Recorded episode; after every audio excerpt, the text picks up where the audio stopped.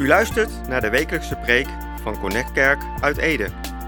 Meer informatie over deze prekenserie vindt u op connectkerk.nl. Be blessed. Vandaag is de laatste zondag van eh, deze maand. Deze maand hebben we het gehad over leer ons bidden. We zijn aan de gang gegaan met het Onze Vader. Een paar weken nagekeken. Uh, Korstian heeft vorige week gesproken over, over profetie. Hoe werkt dat dan? Bewegen in de gave van profetie.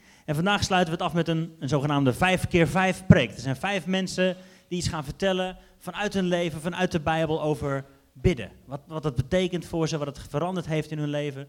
Super tof en leerzaam om, uh, om naar te luisteren. Dus we gaan beginnen met Floris. Daarna komt Gerbe, daarna komt Hielke, daarna komt Vera en daarna komt Paul. Zullen we Floris een applaus geven? Dankjewel. Mijn naam is dus uh, Floris Schouten. Um, ik uh, wil het vandaag hebben over één vorm van bidden en dat is knielend bidden. Uh, daar kwam ik op omdat ik daar ooit iets best wel bijzonders mee heb gemaakt, maar daar komen we zo bij. En mijn associatie daarbij is dit plaatje. er zit ook een hond bij als bonus. Uh, dit plaatje doet mij denken aan knielend bidden. het is denk ik een beetje ouderwets misschien. dus ik vraag me ook heel erg af, wie van de kinderen hier ehm, doet dit op deze manier nog wel eens. Knielend naast het bed bidden. Dus ik wil even handen zien, als die er zijn. Hè? Ik zie geen handen. En van de rest dan? Wie van de rest uh, bidt nog wel eens op zijn knieën naast het bed? Oh, ik zie je daar, één hand. Oh, daar ook nog wel. Sommigen doen dat nog wel, uh, wel eens. Ik heb het denk ik heel vroeger als kind gewoon wel één of twee keer gedaan. Um, en eigenlijk daarna niet zo vaak meer. Dus ik heb nu drie momenten, uh, ga ik even vertellen, dat ik het wel heb gedaan. Uh, en dat zijn ook de drie momenten van de afgelopen jaren dat ik op mijn knieën ben geweest. Dus het eerste moment is um, nadat ik een boek had gelezen, uh, De jongen die in de hemel was. En dat is denk ik vijf, zes jaar geleden. Toen had ik net verkering met Iris en ik had het boekje gelezen en het raakte me echt enorm. Uh, zo erg dat ik dacht van, die God, die, uh, daar wil ik mijn hele leven voor leven en mijn hele leven geven. Dus ik ben op dat moment op mijn knieën gegaan en uh, gaan bidden van, ik geef mijn leven aan u, Heer Jezus. en dat was best wel een krachtig moment, want daarna zijn er gewoon heel veel mooie dingen gebeurd. Het tweede punt, de tweede keer dat ik op mijn knieën ging, was om te bidden gewoon. Dat is denk ik iets korter geleden, drie, vier jaar geleden ik, ja, ik had niet echt een goede tijd toen. Ik, uh, ik had het moeilijk, lastig. En ik ging op mijn knieën en uh, ik merkte gewoon gelijk dat God bij me was. Uh, de tranen biggelden over mijn wangen heen en eh, het was goed. En de derde keer, dat iets korter geleden, is twee jaar geleden. dat was bij een gebedsavond, er waren ongeveer 60 mensen aanwezig. En ik zat boven bij het mediateam, dus daarachter. En ik had op een gegeven moment het gevoel dat God zei van, ga op je knieën zitten en uh, bid op mij. Dus uh, ik was dat ook niet echt gewend om, want er zat ook iemand bij mij. Ik dacht van, hoe zou die dat vinden als ik dat ga doen in één keer? Dus ik deed dat en uh, terwijl ik gebukt was, merkte ik gewoon weer enorm de aanwezigheid van God. En ja, dat is heel bijzonder. Toen ik opstond, keek ik de zaal in en toen zag ik in één keer dat Iris op hetzelfde moment ook op, opstond. Dus ik dacht van, hè, hebben we nou precies op hetzelfde moment, zijn we door onze knieën gegaan? Want je, je hoort al, ik heb misschien twee keer eerder op mijn knieën eh, gezeten. En Iris volgens mij ook daarvoor niet echt. Het was wel een heel bijzonder moment dat we precies tegelijkertijd op onze knieën waren gegaan. Dus ik ging daarna naar haar toe en uh, van, uh, was je nou ook nou op je knieën aan het bidden? Ja, ja klopt. Ja. Want zij, ja, we waren een stuk of dertig mensen daaromheen. En ze zouden het eigenlijk ook nooit zomaar doen. Er zijn wel drie momenten geweest voor mij dat ik dacht van, door je knieën gaan doet iets heel bijzonders. Jezus deed het ook, er is ook een tekst van. Jezus ging uh, uh, door zijn knieën in het hof van Gethsemane. En hij verwijderde zich van hen ongeveer een steenworp afstand. Uh, knielde neer en bad, Vader, als u wilt, neem deze drinkbeker van mij weg. Maar laat niet mijn wil, maar de uwe geschieden. En aan hem verscheen een engel uit de hemel die hem versterkte. En hij kwam in een zware zielenstrijd en bad des te vuriger. Zijn zweet met als grote druppels bloed die op de aarde neervielen. Dus het is wel echt een momentje dat, van herkenning voor mij. Uh, ook, ook, staat ook eh, dat de engel erbij kwam en hem versterkte. Dus als je dan op je knieën bent, ja, er gebeurt iets heel gaafs. En ehm, eigenlijk is door je knieën gaan een soort van overgeven. eh, en voor mij ook knielen voor de koning. Dus als onderwerpen, want je bent onder. Hè? Echt, eh, ja, en wat hij ook zegt is, niet mijn wil geschieden, maar uw wil geschieden. Ehm, en dat was denk ik ook bij mij het eerste moment dat ik bad. Is, ik geef mijn leven aan u, uw wil geschieden. Ik denk als ik de koppeling dan maak naar het vaste tijd nu. eh, we zijn nu aan het vasten. Vasten is ook niet mijn wil, maar uw wil geschieden. Dus ik denk, dat is denk ik tot slot ook voor mij eh, als laatste ding wat ik nog wil zeggen. Ehm, gewoon een uitdaging voor jullie. Probeer eh, deze tijd, als je aan het vasten bent, komende week, een keertje op je knie te gaan voor God. Ook voor de kinderen die hier zijn. eh, ga een keer bij je bed op je knieën en bid voor God. En zie wat er gebeurt. Dus ik ben wel benieuwd naar verhalen daarna. Yes, was het?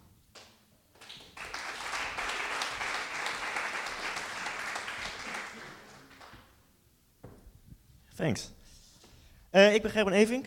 En eh, gebed is ehm, zeg maar niet echt mijn ding. Ik weet niet of je dat boekje kent. Taal is wel echt mijn ding. Eh, maar gebed was niet echt mijn ding. Ehm, tot een paar jaar geleden. En ehm, gebed was voor mij stille tijd, knielen voor je bed. En ik kan niet stilzitten, ik kan niet stil zijn. Vrienden van mij zitten in de zaal, die weten dat. En dan is bidden voor mij ja, een soort verantwoording afleggen aan God. Ehm, stilstaan en dan naar God toe gaan en zeggen, nou oké, eh, dit heb ik vandaag gedaan. En dat is wel zo'n beetje wat u al wist, want u was erbij. Ehm, dus het, het leefde voor mij totaal niet. En het was voor mij eh, verantwoording afleggen terwijl ik het graag zelf wil doen. En Gods controle of zo vragen, of goedkeuring of toestemming vragen. En toen ging ik naar een ministrycursus en dan mag het volgende plaatje erop, want dat was voor mij eh, een ommekeer. Ehm, en voor de kinderen, wat is dit? Even roepen. Een gieter. Wat doet een gieter? Water geven aan de plantjes. Doet hij dat vanzelf? Wat heeft een, water, wat heeft een gieter nodig?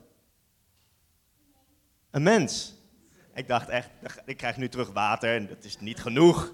Want een mooi, dit, dit, dit heeft mijn leven veranderd. Dit plaatje, en als er iets is wat je van deze vijf minuten onthoudt, onthoud dan dit plaatje. Ehm, een gieter vult vanzelf met water. Zet hem in de tuin en hij vult zichzelf. Dat is prima. Maar dan heeft het geen nut. En ik geloof dat wij gieters zijn. eh, en ik geloof dat ik een gieter ben. eh, maar dat God ons wil vullen, dat geloof ik wel. Dat is wat we hier elke zondag ervaren, meemaken, de verhalen, de getuigenissen. Super vet. Maar uiteindelijk heeft het pas nut als het gaat verspreiden. Dat waar het mee vervuld is, dat waar het van vol is. Ja, ja natuurlijk stroomt het dan over als hij op die plek blijft staan. Eh, maar als hij opgepakt wordt door een echte mooie hand, de Gods hand, verspreid wordt, dan pas komen dingen tot bloei. En dit, dit heeft mij echt volledig veranderd. En dan mag de tekst erop, eh, ik ga hem hier wel van voorlezen. 1 Korinthe 14, Kostjan gaf hem eh, eh, vorige week al aan. Jaag de liefde na en streef naar de geestelijke gaven en vooral daarna dat u mag profiteren. Ah, ik vond dit een heftig stukje. Profiteren, wat, ja, hoe, hoe doe je dat? Wie namelijk in een andere taal of tongentaal spreekt, spreekt niet tot mensen, maar tot God, want niemand begrijpt het, maar in zijn geest spreekt hij geheimenissen. Wie echter profiteert, spreekt tot, tot mensen woorden van opbouw en vermaning en troost. En toen dacht ik, oh, dat snap ik, dat kan ik. Ik kan mensen wel opbouwen en ik kan mensen wel troosten, soms een beetje vermanen. En een beetje, een beetje, een beetje. Wie in een andere taal spreekt, bouwt zichzelf op, maar wie profiteert, bouwt de gemeente op. En dit, dit, dit, dit, dit is volgens mij waar het om gaat. Dit is waar ik voor geloof dat ik voor gemaakt ben, namelijk anderen opbouwen. Eh, eh, en profiteren is dan woorden van liefde spreken, woorden van genade spreken over dat wat ik geloof dat God over een ander wil gaan zeggen. En ehm, ik vind het moeilijk om Gods stem voor mezelf te verstaan, want dan zit mijn eigen agenda in de weg, mijn eigen hoofd, mijn verstand eh, zit een beetje in de weg. En voor anderen bidden vind ik makkelijker, want over, ehm, over andere liefde uitspreken en een plan uitspreken, ja, dan, dan heb ik minder vooroordelen. Dan heb ik minder mijn eigen agenda en dan kan ik naar God luisteren en zeggen, oké, wat wilt u over deze persoon zeggen? En als die ander dat dan ook voor mij doet, dan hebben we elkaar opgebouwd en dan zijn we gemeente. En dat, nou, ik geloof echt dat we op die manier ehm, ja, gemaakt zijn. Om niet alleen met God te bidden. Ja, tuurlijk, heerlijk. En in je binnenkamer en in tongentaal. En heb een geweldige tijd met God. Maar dit is waar we naar mogen jagen en waar we naar mogen streven. En hier word ik echt, echt heel blij van. Hier word ik, ik echt gelukkig van. Want dan hoef ik het niet zelf te doen. Dan kan ik naar iemand toestappen en zeggen, joh, wil je voor me bidden? Want ik trek het niet meer. En dat is dan precies hoe het gemaakt is. En dan kan ik naar een ander toestappen en zeggen, joh, mag ik voor je bidden? Want ik zie dat je niet lekker in je vel zit. Um, en dan kan ik naar God luisteren en vragen, oké, wat wilt u dan zeggen? En dan is het ook niet, God geeft aan mij. Nee, God geeft door mij aan een ander. En ik had er een formule van gemaakt. Ik hou een beetje van rekenen en wiskunde. En dat werd, uh, um, wat was het? G is twee keer O. Dat was de formule. Geven is twee keer ontvangen, want ik krijg het en ik geef het door. Oh, dus ik heb ontvangen en die andere heeft ontvangen. En dan nou, hebben we een goede score. Want uiteindelijk hebben we op die manier dubbel bereikt. Ik heb ook ontvangen, terwijl ik daar helemaal niet mee bezig was. Dat wilde ik delen.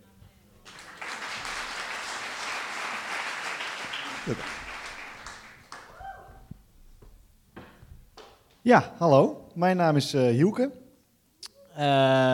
ik ben uh, verloofd met Jiska. Dankjewel, Carmen, voor het juichen. Um, en dat is een feestje. maar dat is ook wel eens moeilijk. Um, omdat een bruiloft kost geld. Ik zal jullie allereerst even meenemen. Tegenwoordig kost een gemiddelde bruiloft zo'n 14.500 euro. Wordt er gemiddeld uitgegeven. Nou, dat is een behoorlijke zak geld. Nou ben ik nog twee weken student, ongeveer. Hoop ik. En uh, werkt Jiska wel, maar dat is nou niet zo'n grote vetpot dat we denken, woe, daar kunnen we echt veel van betalen. Um, dus, dat is oprecht best wel een, een struggle geweest voor ons en nog steeds wel, want we moeten nog trouwen en het is nog steeds wel eens lastig. Um, en ik weet dat, ik denk, ja, dat is een heel aantal maanden geleden, was hier Pieter, uit uh, Engeland. En hij deelde iets over, uh, nou, twee dingen heb ik onthouden. Eén, dat hij op een duur heel hard begon te schreeuwen en heel erg enthousiast was over dingen. Uh, en, eh, dat hij zei, hij is een God van zoveel meer. Um, toen dacht ik, oké, hij is een God van zoveel meer. dat, is, dat is heel mooi, maar ja, ik heb een bruiloft te betalen. Dat is best wel een, een ding. Um, en uiteindelijk dacht hij, zei hij, jongen, waarom vragen we het hem ook niet gewoon? toen dacht ik, oh ja, misschien moet ik uh, dat ook eens doen. En moet ik gewoon eens vragen om geld. Terwijl ik dacht, ja, dat is eigenlijk een hele brutale vraag. Want ik ga niet om, om, om uh, heel veel geld vragen. Dat, dat voelt gewoon een beetje stom. Dan denk ik, ja, ik had zelf beter na moeten denken. Dat ik dacht, ja, je bent ook gewoon nog student. Waarom ben je dan nou verloofd? Hè, ik bedoel, uh, het is niet heel handig.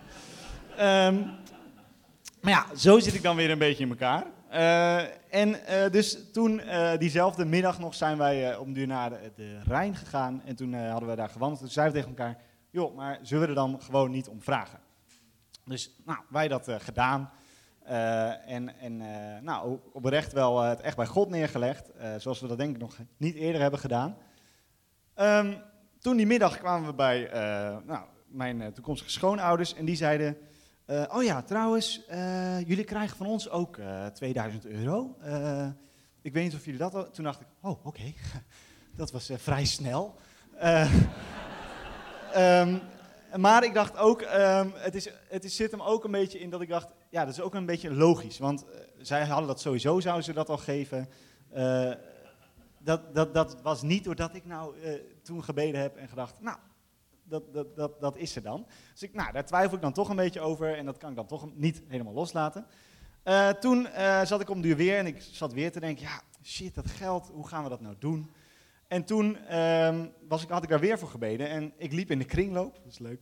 Uh, en ehm, toen belde mijn vader, die zei, ja, Hielke, ik heb er nog eens even over nagedacht, maar jij hebt in het bestuur gezeten bij een studentenvereniging. Ja, toen heb je toch wel ja, meer moeten lenen en dat soort dingen. Uh, dus eigenlijk willen we daar een beetje in tegemoet komen. Nou, toen zeiden mijn ouders ook, joh, jij krijgt van ons ook 2000 euro. Toen dacht ik, oké, okay, gaan we weer. Um, toen dacht ik, toen werd mij heel erg duidelijk, joh, maar Joeke, vraag het gewoon. En uh, waarom breng je dit niet bij God? Waarom ben je nou zo ontzettend bezig met, ik moet het kunnen, ik moet het gaan doen, ik moet het voor elkaar krijgen. Um, en toen, dat is denk ik een paar weken geleden, um, hebben we met de tieners een avond gehouden. En dat ging ook over, hey, wat wil je nou wegdoen? Wat wil je uh, ja, eigenlijk Nou, we hebben er toen een, een ding van gemaakt om in het vuur te gooien, iets op te schrijven. Wat, waar wil je nou vanaf? Nou, ik zat dat ik, dat ik een beetje vast kan zitten aan geld en hoe dat dan moet. Nou, dat had ik gedeeld, dus ik heb dat in het vuur gegooid. En ehm, drie dagen daarna, wij zouden een weekend weggaan. Konden we eigenlijk ook helemaal niet echt betalen. Ehm, maar we hadden daar echt ontzettend veel behoefte aan en zin in. En eh, we dachten, nou, we gaan het gewoon wel voor elkaar krijgen, dat komt wel goed. Toen zeiden die mensen met wie we weg zouden gaan, die zeiden... hey, uh, wij vinden het eigenlijk wel heel tof om uh, alles voor jullie te betalen dat weekend. Om de, reis te betalen, om, het, om het verblijf te betalen. Nou, dat zijn drie dingen voor mij geweest waarvan ik dacht... Hielke, laat het nou los. Vertrouw nou gewoon op God. En ook al waren die dingen misschien al gepland, was het al zo dat... Uh, dat mijn ouders me geld zouden geven? Was het al zo dat uh, de ouders van Jiska ons geld zouden geven? Um, ik heb het idee dat God mij op dat moment die, al die ins en outs gaf. Uh, om te laten zien, joh Hielke, het komt goed. Maar vraag erom, durf te vragen. Um, dus dat is ook een aanmoediging voor jullie. heb je dingen waarvan je denkt, ja, dat is eigenlijk een beetje een brutale vraag. en misschien moet ik het niet doen. Uh, laat je niet tegenhouden en vraag het gewoon. Want hij zegt dat ook, dat wilde ik eigenlijk nog voorlezen, dat ben ik helemaal vergeten. Uh, in Lucas 11, vers 5 tot 11, dat ga ik toch nog even doen. Um, en hij zei tegen hen, stel dat iemand van uw vriend, van, een, van u een vriend heeft en die midden in de nacht naar hem toe gaat en tegen hem zegt, vriend, leen mij drie broden, want mijn vriend is van een reis bij mij, bij mij gekomen en ik heb niets om hem voor te zetten. En dat die vriend van binnen uit het huis dan zou antwoorden en zeggen: Val mij niet lastig. De deur is al gesloten en mijn kinderen zijn bij mij in de slaapkamer. Ik kan niet opstaan om ze u te geven. Ik zeg u: al zou hij niet opstaan en ze hem geven, omdat hij zijn vriend is, dan zou hij toch om zijn onbeschaamdheid opstaan en hem er, zo, er zoveel geven als hij nodig heeft. En ik zeg u: bid en u zal gegeven worden, zoekt en u zult vinden, klop en er zal voor u open worden gedaan. Want ieder die bidt ontvangt, wie zoekt, die vindt. En wie klopt voor hem zal open worden opengedaan. Welke vader onder u zal zijn zoon, als hij hem een brood vraagt, een steen geven? Ook als hij hem om een vis vraagt, hem in plaats van een vis een slang geven? Of ook als hij hem om een ei vraagt, hem een schorpioen geven? Als u, die slecht bent, uw kinderen dus goede gaven weet te geven, hoeveel te meer zal de hemelse vader de heilige geest geven aan hem die tot hem bidden? Toen dacht ik, ja, het is eigenlijk ook bijna hilariteit wat, uh, wat hier beschreven wordt dat God, ik ga je toch ook geen steen geven, als, als je het aan mij vraagt. Ik ga je toch geen schorpioen geven.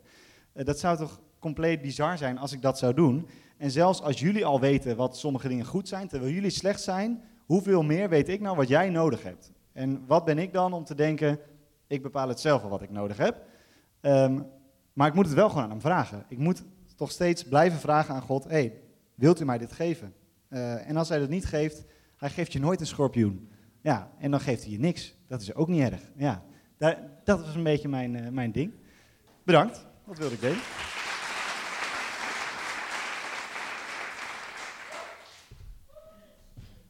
Super mooi. Ja, echt tof om van iedereen te horen. Ook het verhaal van Gerben trouwens herken ik mezelf heel erg in. Um, maar het volgende ga ik delen omdat ik toch aan het worstelen ben geweest met ook dat stuk naast uitdelen en met voor elkaar in gebed zijn ook hoe zit het tussen jou en God? De, een aantal kinderen van groep 1 tot 4 die hebben hier heel erg bij geholpen. Dus een applausje alvast voor hun en het mediateam. en om te beginnen, ken je dat gevoel van wauw, wat ben je prachtig. Wat ben je mooi. Volgende. Ja, hè? God maakte alles en het was goed. Maar toen maakte hij de mens en het was heel goed. Hij heeft ons gemaakt voor een perfecte plek. Waar het goed met ons gaat. Volgende. Waar blijdschap is. Waar niemand alleen is. En eenzaam hoeft te zijn waar geen ziekte is of zorgen of pijn. Maar helaas zien we om ons heen heel vaak pijn, verdriet of dat mensen ziek zijn. En voel je je dan ook vaak boos of verdrietig? Dat je denkt, stop, dit klopt niet. dit moet anders. Stop, ik wil niet dat je ziek bent. Of stop, dit klopt niet. Ik wil niet dat mensen elkaar pijn doen. Of stop, ik wil niet meer verdrietig of boos zijn. Maar wat moet je daarmee als je bijna ontploft en niet meer weet wat je moet doen? Dat is een goede vraag. Waar ik dus ook heel erg mee bezig ben geweest. En nog steeds. In de Bijbel staat het volgende. Wie van jullie kent de tempel? Hier. Wie heeft daar ooit van gehoord? In het allerheiligste deel, daar staat de ark van het verbond. En dat is de plek waar God woont en de mensen wil ontmoeten. Daarvoor staat een altaar. Die zie je hier. Het is een soort tafel. Ziet er heel bijzonder uit. In het tweede boek van de Bijbel, dus het volgende plaatje. Daar staat in Exodus, uh, dan zegt God tegen Mozes en Aaron wat ze daar moeten doen. Ze moeten daar wierook branden met een heerlijke geur. En iedere ochtend, iedere avond. En uh, die wierook is van speciale kruiden en de tafel is bedekt met goud. Helemaal aan het einde van de Bijbel, in het boek Openbaringen, laat God deze tafel weer zien, aan Johannes dit keer. Een engel bij Gods troon kreeg in die schaal veel wierook. Die moest hij offeren op de gouden tafel voor de troon samen met de gebeden van alle gelovige mensen. Koning David, die jullie kennen van Goliath, sommigen kennen die, um, die heeft het er ook over. In de psalmen, over diezelfde tafel met wierook. Hij roept naar God en zegt, u luistert naar mijn gebed, mijn woorden stijgen op als wierook. God zegt ons dat we al onze gebeden bij hem mogen brengen. Alles waar we mee zitten. Als we boos zijn, al onze vragen, al onze tranen. We hoeven het niet in ons eentje te dragen of voor onszelf te houden. Volgende. We mogen het brengen naar die gouden tafel waar alles opstijgt naar Hem. Voor Hem is het heel speciaal en voor Hem is het een heerlijke geur als we dat doen. Omdat Hij dan met deze dingen mag helpen. Hij kan het wel aan en Hij houdt van ons. En Hij kan het wel dragen. Hij luistert iedere keer opnieuw. Jouw gebeden zijn van grote waarde. We zijn er niet voor gemaakt om alles zelf te dragen, maar om het bij Hem te brengen. Als je dankbaar bent, kom bij Hem. Als je verdriet of zorgen hebt, breng het bij Hem. Als je boos bent of juist blij, elk gebed. We mogen steeds opnieuw komen. Voor Hem is het een heerlijke geur, omdat we in Hem al deze dingen, uh, omdat we Hem in al deze dingen toelaten en het aan Hem toevertrouwen. Dan kan Hij zichzelf en zijn plannen aan ons laten zien. Dat was hem.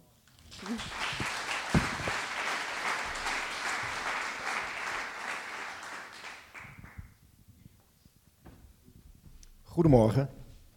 Voor wie mij nog niet kent, ik ben Paul van der Pol en ik uh, heb de eer om uh, deze reeks te mogen afsluiten. Ik kreeg ongeveer uh, vier weken geleden, denk ik, een appje van Oscar met de vraag van, nou, of ik iets wilde zeggen over bidden. En eigenlijk dacht ik toen meteen van, hé, hey, wie ben ik om daar wat over te zeggen? En ik dacht, ik ben eigenlijk helemaal geen goede bidder.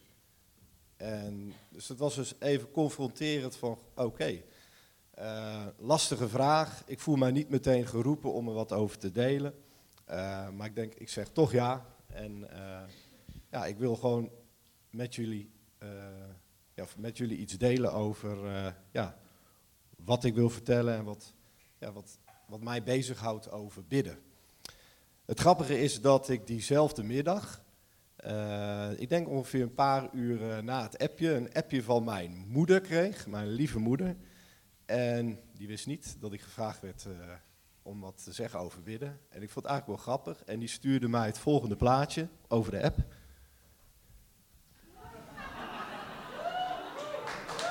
Ja, dus ik denk nou, dan, dus dat gaf mij weer moed. Ik denk nou, dat moet ik er even in verwerken sluit ook een beetje aan op het verhaal van Floris, hè, knielend bidden. Uh, dit is in een katholieke klooster waar zij eh, waren. En uiteraard gaat het niet zozeer natuurlijk om dat je heel mooi kan bidden. Maar ik vond het wel even een, eh, een grappig momentje. Ehm, ja, waar, waar, waar denk ik aan bij bidden? Eigenlijk aan heel veel, heel veel dingen. Het is eigenlijk ook een containerbegrip, wat uh, Korstian ook al een keer uh, in de, zijn preek zei. En wat mij ja, triggerde, dat, was de, dat, zijn, of zijn de woorden echtheid, eerlijkheid en puurheid. En het heeft te maken met bidden, staat ook voor relatie, relatie met God. En ja, het sluit ook al aan op het verhaal van Vera, dat we ook ehm, ja, met al onze vragen, al onze moeilijkheden bij God mogen komen, dat mogen uitspreken. En misschien wel voor juist evangelische christenen is dat misschien wel heel erg goed, want wij zijn, denk ik soms, gewend van nou, we weten het, we weten hoe het zit, we kunnen alles meteen verklaren. En dan kunnen we eigenlijk elke vraag of antwoord al heel snel theologisch onderbouwen, of, of vanuit ervaring of van anderen. Maar als ik kijk in mijn leven, en ik geloof zeker dat dat ook wel eens bij jullie is, dat je soms vragen hebt die heel moeilijk zijn. En de vragen waarom, of voor de jeugd, hoe dan? En uh, dat kunnen soms heel heftige dingen zijn. En ik denk dat het belangrijk is om daar in alle eerlijkheid naar God toe te gaan. En ik moest denken aan uh, Job. Job is natuurlijk een heel bijzonder, bizar verhaal in de Bijbel. En nou, hij overkomt zo ongelooflijk veel ellende. Dat is eigenlijk niet te beschrijven. En Job die schreeuwt dat ook uit naar God. En die, nou, die, die roept God ter verantwoording. Die zegt echt wel hele heftige dingen. En dan komen zijn vrienden bij hem langs. En die beginnen op een gegeven moment, dat ze tijdje stil waren, toch na te denken van, ja, ja, misschien zit er zonde in je leven, heb je iets verkeerd gedaan. En die proberen allerlei dingen te verklaren waarom Job dat overkomt.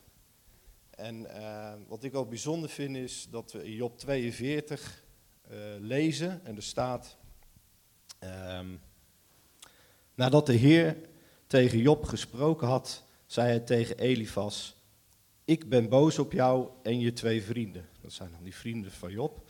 Want jullie hebben niet de waarheid gesproken over mij. Mijn dienaar Job heeft dat wel gedaan. Dat vond ik heel mooi. Je, als je dat leest, dat, dat God zegt, maar Job heeft recht over mij gesproken. Die heeft zijn hart uitgesproken. En dat zijn hele heftige dingen. En dat vond ik heel mooi dat, dat, dat God dat hier ook tegen die vrienden en tegen ons zegt van je mag met al je schreeuwen, al je moeilijkheden bij hem komen. Dat is niet erg. En dat zegt ook iets over echtheid, over eerlijkheid. Niet zomaar ergens aan voorbij gaan en denken, nou ja, oké, uh, lastig, uh, vergeten. En ik denk dat dat ook heel erg bemoedigend kan en mag zijn voor ons allemaal als we in die situaties komen. En sommigen zitten even op een bergtop en dan is het misschien nu totaal niet aansprekend, maar er zullen ook sommigen zijn die in het diepdal zitten en die zullen herkennen van ja, ja hier herken ik mij in. Um, dat heet, ja, de Joden, die zeggen wel arguing with God, a Jewish habit. Dat is redeneren met God, een Joodse gewoonte. En ik denk dat wij als christenen dat ook mogen doen. Dat we mogen redeneren, dat we niet alles, ja, om het zo te zeggen, zomaar hoeven aan te nemen, maar dat we ook een stukje mogen worstelen met God. En ik geloof dat dan een fundament echt heel krachtig gaat worden. Even kijken waar ik ben gebleven. Ja, ik wil eigenlijk afsluiten met een, uh, een stuk wat ook gaat over, over bidden. Waar ook wel een stuk ja, gaat over, uh, over echtheid, over echt zijn. Uh, gaat over de tollenaar en de fariseeën die bidden. En om het misschien naar deze tijd toe te trekken, kun je de tollenaar misschien even zien als een, een, een, belastinginspecteur die heel erg onterecht, niet oprecht, gemeen uh, en niet eerlijk zijn werk doet. Dus onthoud dat even voor de tollenaar. En laten we dan de fariseeën nemen als de evangelische christen die zich helemaal perfect voelt, die alles weet, die zichzelf geweldig vindt en eigenlijk zijn leven helemaal op de rit heeft. Denk dat dan bij die fariseeër. Even kijken hoor. Jezus zei, het staat in uh, Lucas 18, vers 10. Jezus zei, een fariseer en een tollenaar gingen naar de tempel om te bidden. De fariseer stond trots rechtop en hij begon te bidden. God, ik dank u dat ik niet ben zoals de andere mensen, want die zijn oneerlijk. Ze stelen en ze gaan vreemd. En ik dank u dat ik niet ben zoals die tollenaar daar. Ik betaal belasting aan de tempel over al mijn bezit. Ik vast twee keer per week om u te eren. Intussen stond de tollenaar helemaal achter in de tempel. Hij durfde zelfs niet omhoog te kijken. Hij helde en zei: God, ik ben een slecht mens. Heb medelijden met mij. Luister naar mijn woorden. Toen de twee mannen naar huis gingen, was de tollenaar bevrijd van zijn schuld, maar de fariseeën niet. Want God zal iedereen die zichzelf geweldig vindt, onbelangrijk maken. En juist mensen die zichzelf niets waard vinden, die zal God belangrijk maken. Ik denk ja, dat we allemaal deze tekst op ons in mogen laten werken. Misschien zijn er mensen die zich nu ook achteraan voelen zitten en het ja, zichzelf niet waard vinden. Misschien zijn er mensen, hé, hey, ik herken misschien wel in die fariseer. En we zijn allemaal welkom bij God. We mogen allemaal bij hem komen, hoe we ons voelen, hoe we zijn.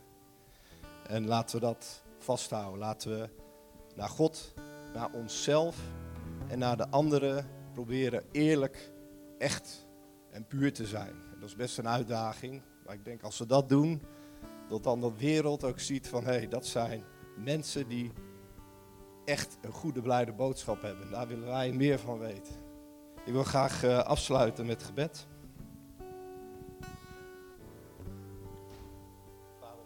Vader in de hemel. Dank u Heer dat we hier bij elkaar kunnen zijn in vrijheid. Dank u Heer dat u bij ons bent. Dat u een God bent van genade. Dat u van alle mensen houdt. Wie ze zijn, hoe ze zijn. Heer, daar dank ik u voor, Heer. Heer, als we ons voelen als die tollenaar of als die fariseer, of misschien heel anders, of als het ons helemaal niet aanspreekt, het verhaal. Heer, uiteindelijk Heer, gaat het om u. Dat we onze ogen op u gericht hebben en niet op onszelf. Maar dat we het van u mogen verwachten, Heer. Ik wil ja, dat over iedereen hier uitbidden, Heer. Dat we in alle eerlijkheid, echtheid en puurheid dichter naar u toe mogen groeien. Dichter naar elkaar. En dat zo de mensen die u niet kennen, Heer, dat ze zullen zien van wauw, wat is dat voor iets bijzonders. Dat is echt. Dat is puur. En dat is waar de wereld naar op zoek is. De wereld is niet op zoek naar heilige boontjes die het allemaal beter weten. Maar de wereld is op zoek in naar echte, ware christenen, volgers van u, Jezus. Zoals u het bedoeld hebt. En dat hoeven we niet uit eigen kracht te doen, maar vanuit de kracht van uw Heilige Geest. Bid ik uit, Heer, over ieder die hier is. In de naam van Jezus. Amen.